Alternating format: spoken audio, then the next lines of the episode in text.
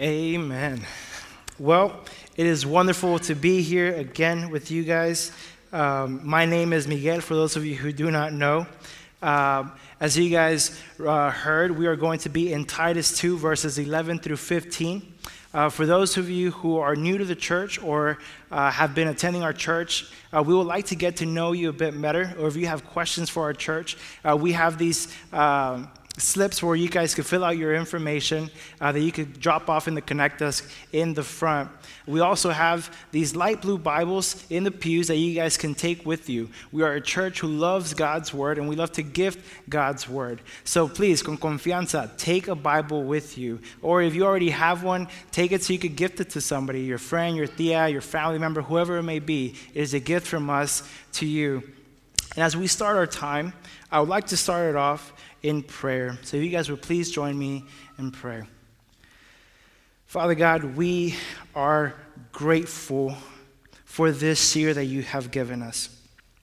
Lord, we are grateful that your grace continue to hold us together, that your grace continue to abound, Lord, where sin seemed to be abounding. Lord, that you are the one who held together our lives, that you, Lord, are the one that continues to shape our identity. Lord, you're the one who holds the stars in the skies. You're the one who sets the sun. Father, we are thankful that even though we may have gone through trials, even though that we have felt anxiety, maybe we went through illness, that you, Lord, continue to remain faithful in who you say you are. That you, Lord, are the one that continues to guide us in everything that we do. Lord, I pray that if there is someone here with a hardened heart, that you, Lord, softened it. If there is anyone here that is confused, Lord, or is going through anxiety, that you, Lord, are the one who gives them words that would bring them to you. Father, I also just pray that at the end of this service, when everyone goes home and goes celebrates the New Year with their families, that you may protect them from any harm that is to happen. That you, Lord, protect us as we drive home either late at night or as we go to our families.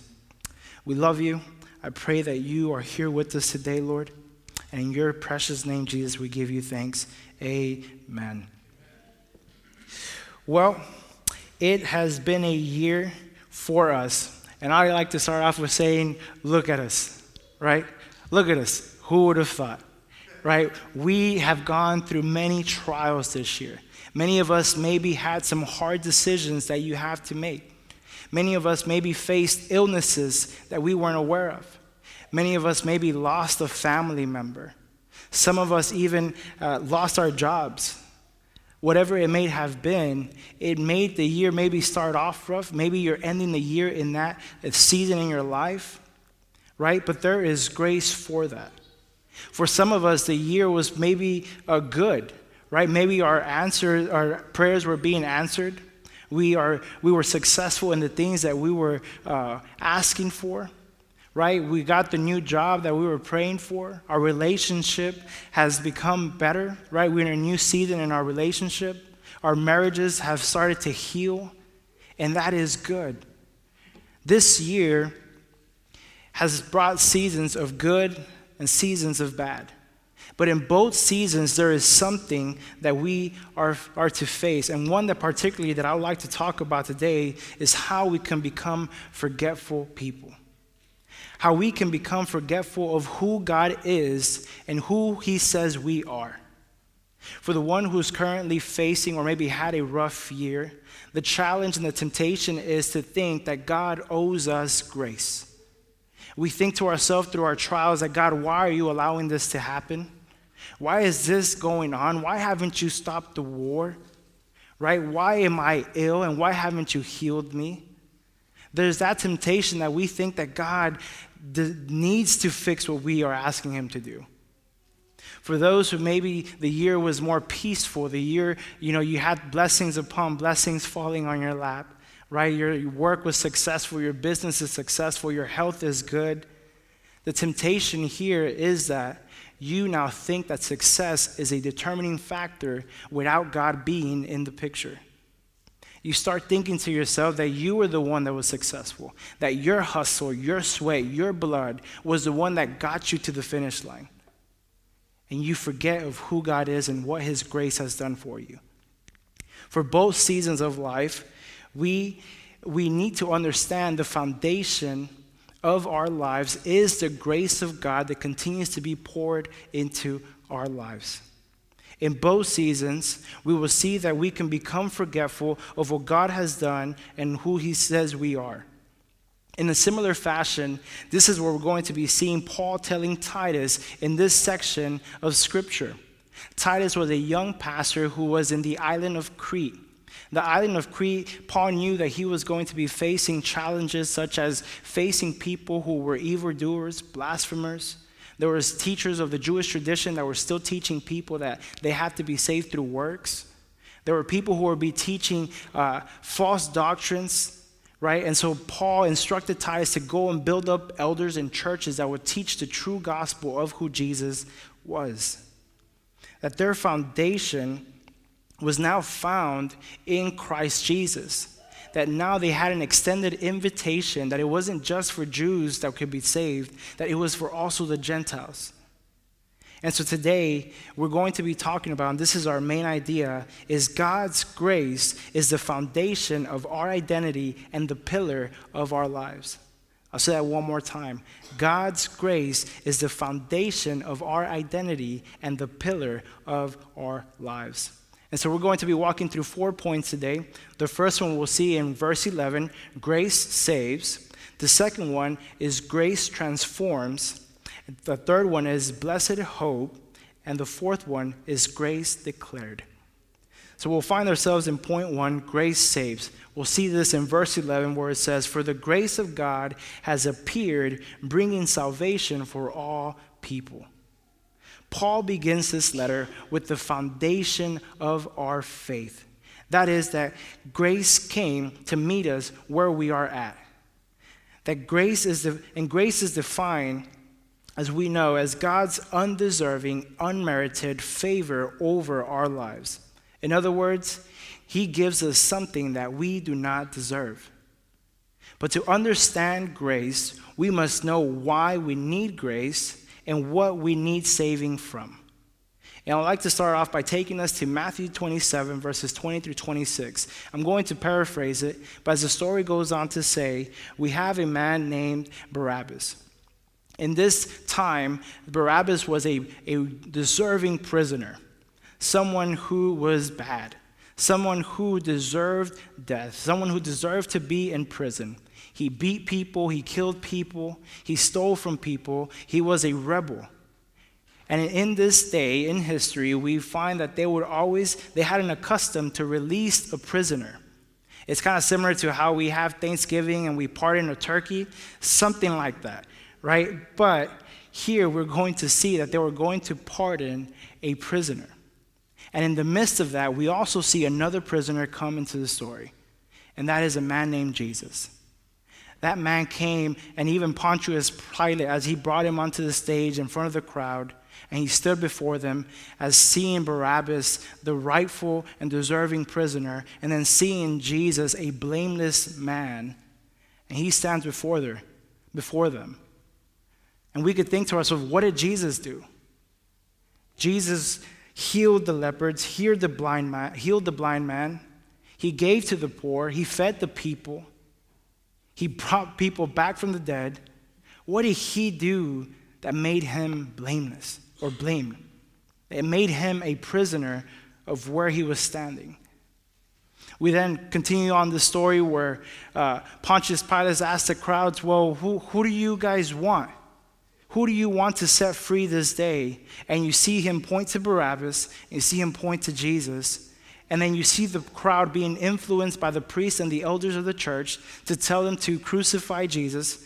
And so they all yell, "Release Barabbas. We want Barabbas."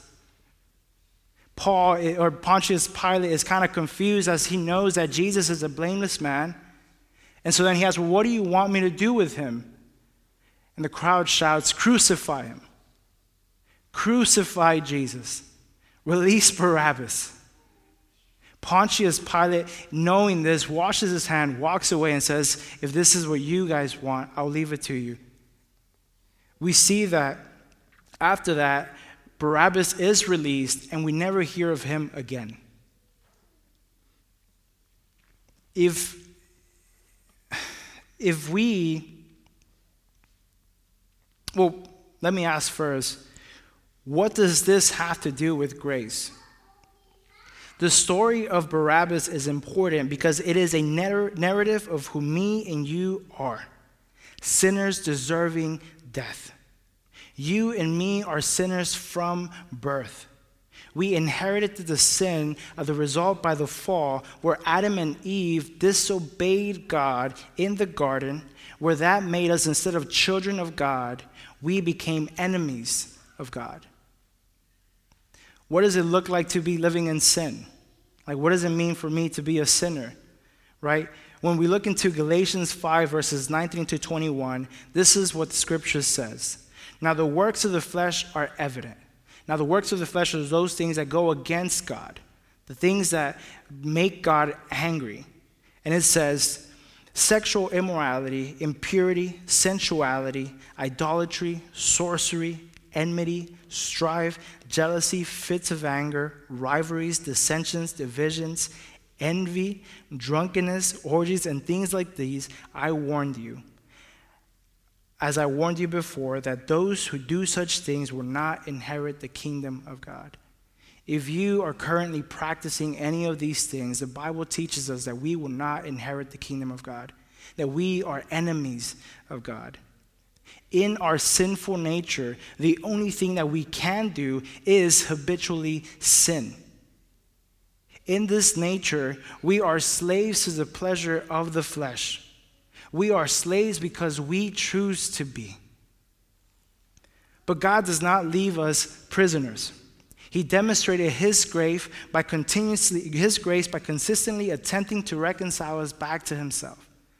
All throughout the Old Testament, we see God trying to reconcile His people back to Himself. We see that He consistently and willingly pursued us even though He did not need to. God could have saved Himself from the heartache, from the pain that we bring Him from when we fall into sin, but He said that He wants us. Why? Because He loves us. If we look back to the story of Barabbas, we find ourselves standing before the crowd. We can place ourselves in the shoes of Barabbas. Why? Because we're the ones who deserve death. We're the ones who deserve the punishment, and we are the ones that should have been crucified. But instead, Jesus took our place. He stood there willingly and silently so that we may be able to walk free. He knew that He had to die our death so that we would be clothed with His righteousness, with His holiness. That when we place our trust and faith in Jesus, we will once again be able to be reconciled to God and be called children. Paul was reminding the Cretans that their salvation and their hope appeared to save all man. That the Cretans were no longer would have to tolerate or believe the lies from the false doctrines that were around them. That now they can place their faith in Jesus because He appeared, bringing salvation to them as well as the Jews. Do not set your eyes before what our culture around us tells us that is good. That there is a different way out from your situation. You might have been influenced while you were going through a hard or difficult situation by people who would tell you that, man, you just got to do more, or you just got to pray more, right? That's then when God is going to listen to you. But that is not true. Placing our faith in Jesus is the only thing that gives us a connection with God, and He is the only reason why we are saved. And then we go on to point number 2, which is grace that transforms. What happens then when we give our lives to Jesus? How do we continue to be more like Jesus? This is what it says in verse 12, training us to renounce ungodliness and worldly passions and to live self-controlled, upright, and godly lives in the present age, Here, Paul is describing a process that we like to call sanctification. It is a process where we continually are dying to our sin and to our old selves. The process of sanctification is only made possible because of Jesus. We couldn't live holy lives apart from him. But then it gets hard at times, right? It gets hard at times to continue to be more like Jesus. So what did Jesus do? He says in John 16, verse 7, "Nevertheless, I tell you the truth, it is to your advantage that I go away. For if I do not go away, the Helper will not come to you. But if I go, I will send him to you." What is Jesus referring to? The Holy Spirit. So how then do we live godly lives? We rely on the Holy Spirit. We rely on the convictions and strengths that he gives us. The Holy Spirit is our trainer. He is the one that helps us relinquish those things that are evil and that God does not like. The goal of the Holy Spirit is to shape us and make us more like Jesus. So we have to hit those spiritual weights. We have to continue to seek the gospel. We have to continue to read God's word to feed off of it, that it may strengthen us as we walk. Let me ask you this. When was the last time you worked out? When was the last time you went to the gym? Right? My point is, right, like, if you're anything like me, ya nos toca ir para atrás. It's time for us to go back to the gym. Why? Because after a while, physically, we start seeing how it affects us. Physically, we start seeing the love handles kind of get a little bigger, right? We start getting more fatigue as we're walking through a flight of stairs. It's easy for us to notice that something is going wrong and we should probably make a change. But similar to this, the Holy Spirit is the one who offers us that training. The Holy Spirit is the one that shapes us to be more like Jesus. The Holy Spirit is the one that will teach you that when you see an order of tacos, that instead of eating that, you should eat a salad. The Holy Spirit is the one that is going to help you fight through temptations. And then let me make it a little bit more personal. The Holy Spirit will teach you how to properly love and honor your spouses. The Holy Spirit is the one that will teach you to say no when you are overloading your plate with tasks.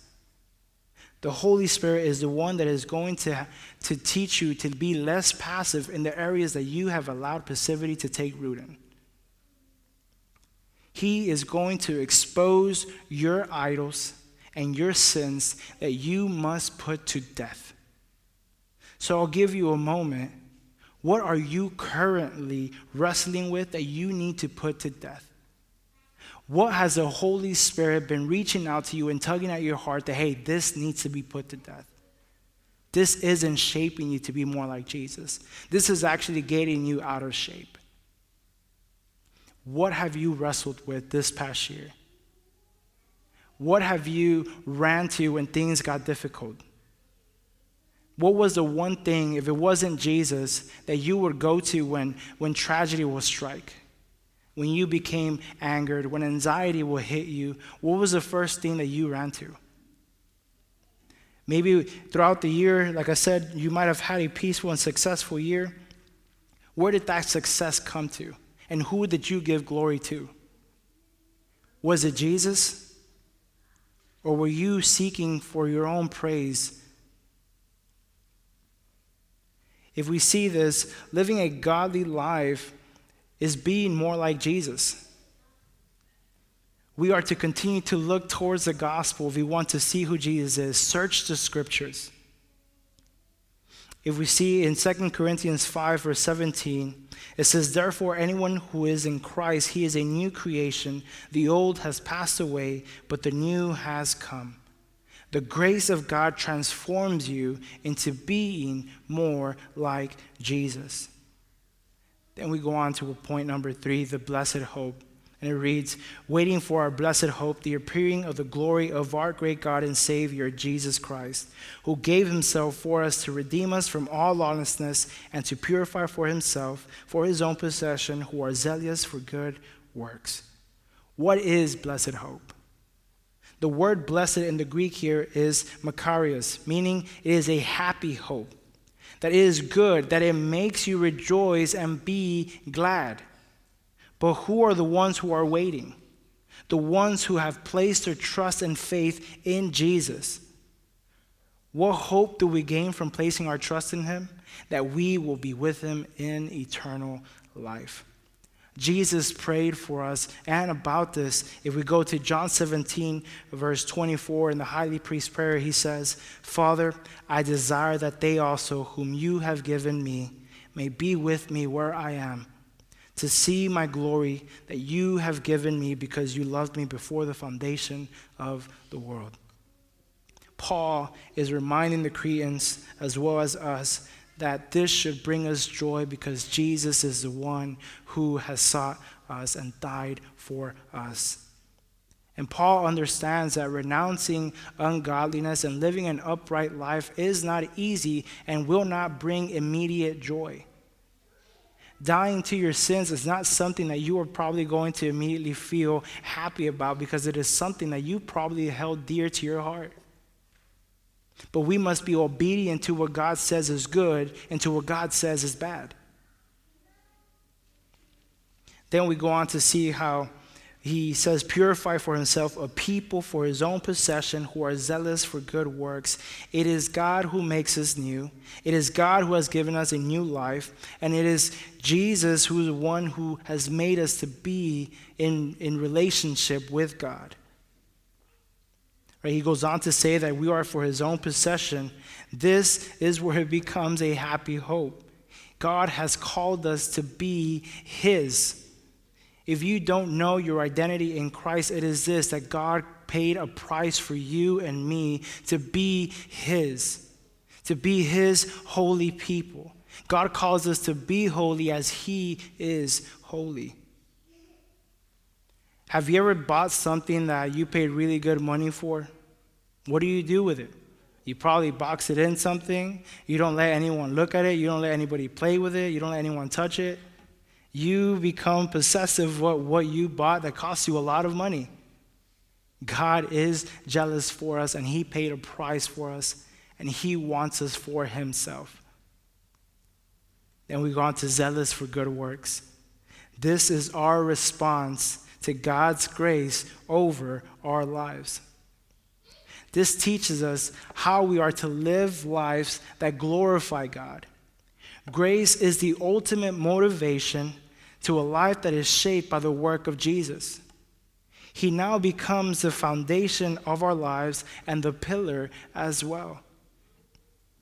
The way you live out a godly life is by allowing Jesus to build on the foundation that you have trusted him in. He does not only keep our faith from being shaken, but he also holds it together as we are walking through this life. And then our final point, grace declared. Declare these things, exhort and rebuke with all authority, let no one disregard you. Paul ends with telling Titus, exhort and rebuke.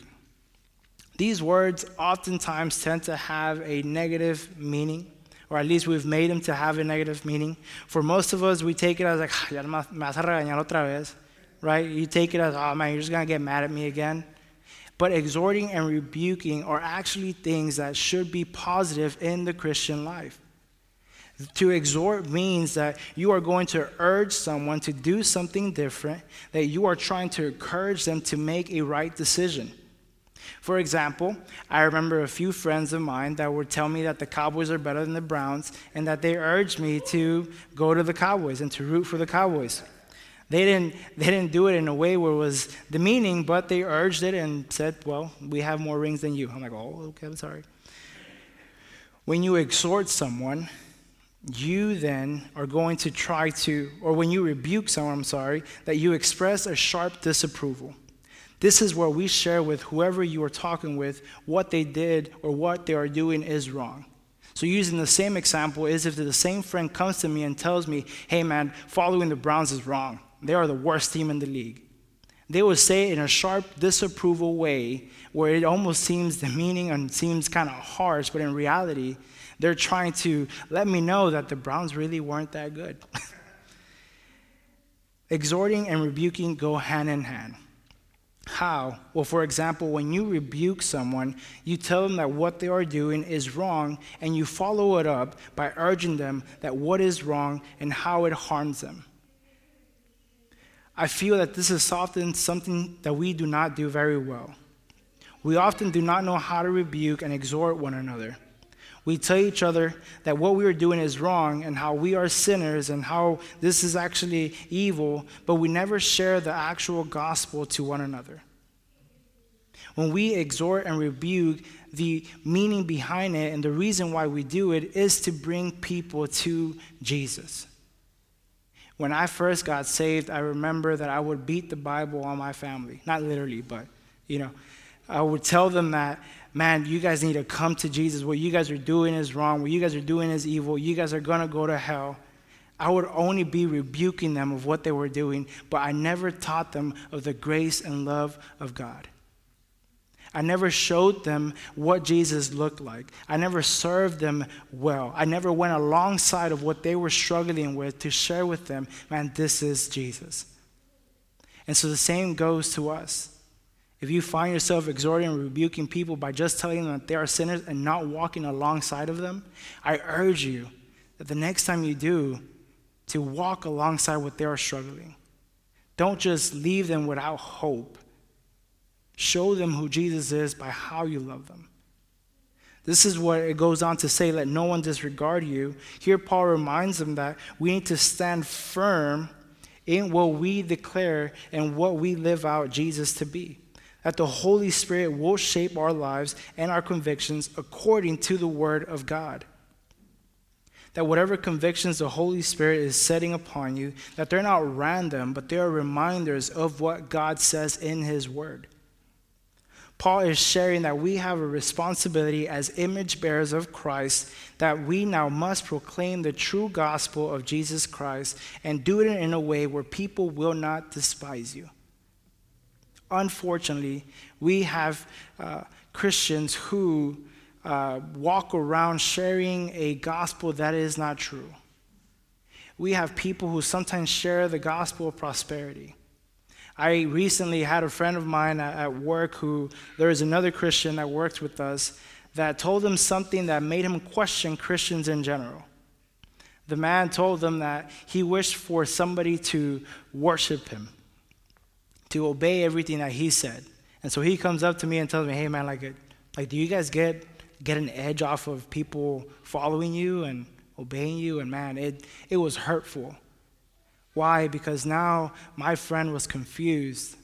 He had heard something that was not true of the gospel. And in that moment, I could have told him, yeah, man, this isn't true. This is what Jesus did. He died for you, resurrected. Just repent of your sins and walk away. No, I walk with him as I continue to explain to him, man, Jesus died for you and he loves you. And now I'll go with cookouts to him. I'll go hang out with him and continue to share the word of God with him. Right? Being good image bearers of who Christ called us to be. Love your neighbor. But we have to be careful and remind ourselves that people are watching our every move. We must be responsible of how we live our lives, not causing people to stumble, but bringing them to Christ. This year, good or bad, I don't know exactly the circumstances and trials that you guys might have faced. I don't know what blessings or healings you might have received, but I do know this. Do not believe the lies of what other people tell you. Do not look to other people's lives and become envious and thinking that that God is being more graceful and merciful to them than He is to you.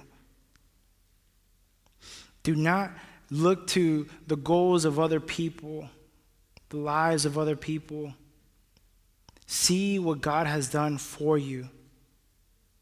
Look back throughout this year and see the blessings and grace where you think it wasn't there, and it was. Church, we must turn away and repent from whatever idols we are following, whatever sins we are holding dear to our heart. Start the new year by asking God to help you put to death the sins that you have been wrestling with. Continue to rely on Jesus and his Holy Spirit to give you strength and remembrance of who he is and who he says we are. He paid a prized possession for us. He paid with the blood of Jesus for you to be his. For those who are here and don't have their faith in Jesus, thank you so much for being here this afternoon. This is never easy, but it is my duty to tell you that if you have not placed your trust and faith in Jesus, then you are currently an enemy of God. The works and the desires of the flesh are pleasing and do seem delightful to the eye. I can attest to that. At some point, the temptations of the flesh did seem good. But that is only because we were in constant rebellion. It's like when our parents will tell us, hey, no toques la estufa porque te vas a quemar. Don't touch the stove because you're going to get burned. This is what God is warning us about our sin. So I urge you to repent. I urge you to repent and turn away. It's going to hurt, and that burn that you have, Jesus is going to heal. He heals the wounds that seem to be unhealable. So run to him. Church, everything that we talked about, everything that I said, I'm sorry, I'm kind of sick, I sounded muffled. We have started the year, we are starting a new year. We must start it remembering that God's grace is for us and that God's grace was demonstrated through his son, Jesus. That God's grace is the foundation of our lives. That God's grace is the pillar of our lives. He holds it together. Sanctification is a process of making that pillar stronger and stronger to the day he returns. So church, I end with this. God's grace is the foundation of our identity and the pillar of our lives. Let's pray.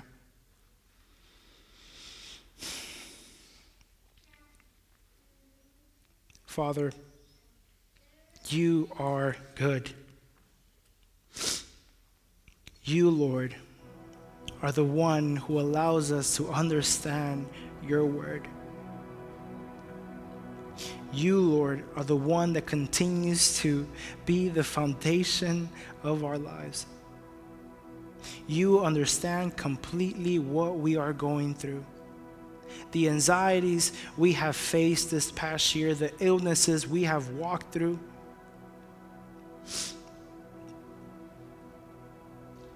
You know the pains that we have felt.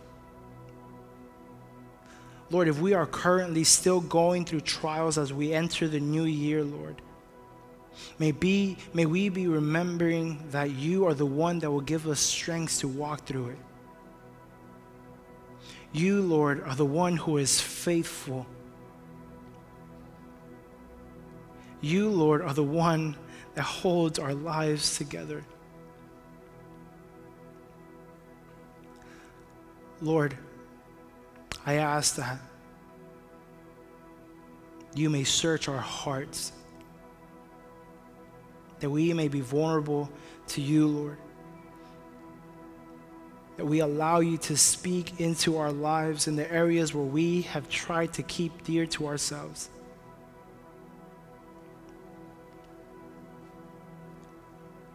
Lord, please,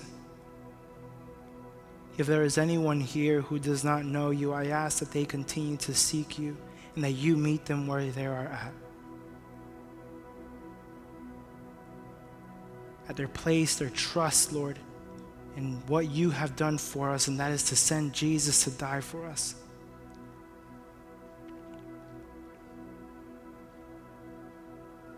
Help us, Lord, to rely more on you, to be made more like you, to trust the Holy Spirit. As the new year comes, Lord, let us continue to seek to be more like Jesus. Let us be a church that is known for loving you and loving our neighbors.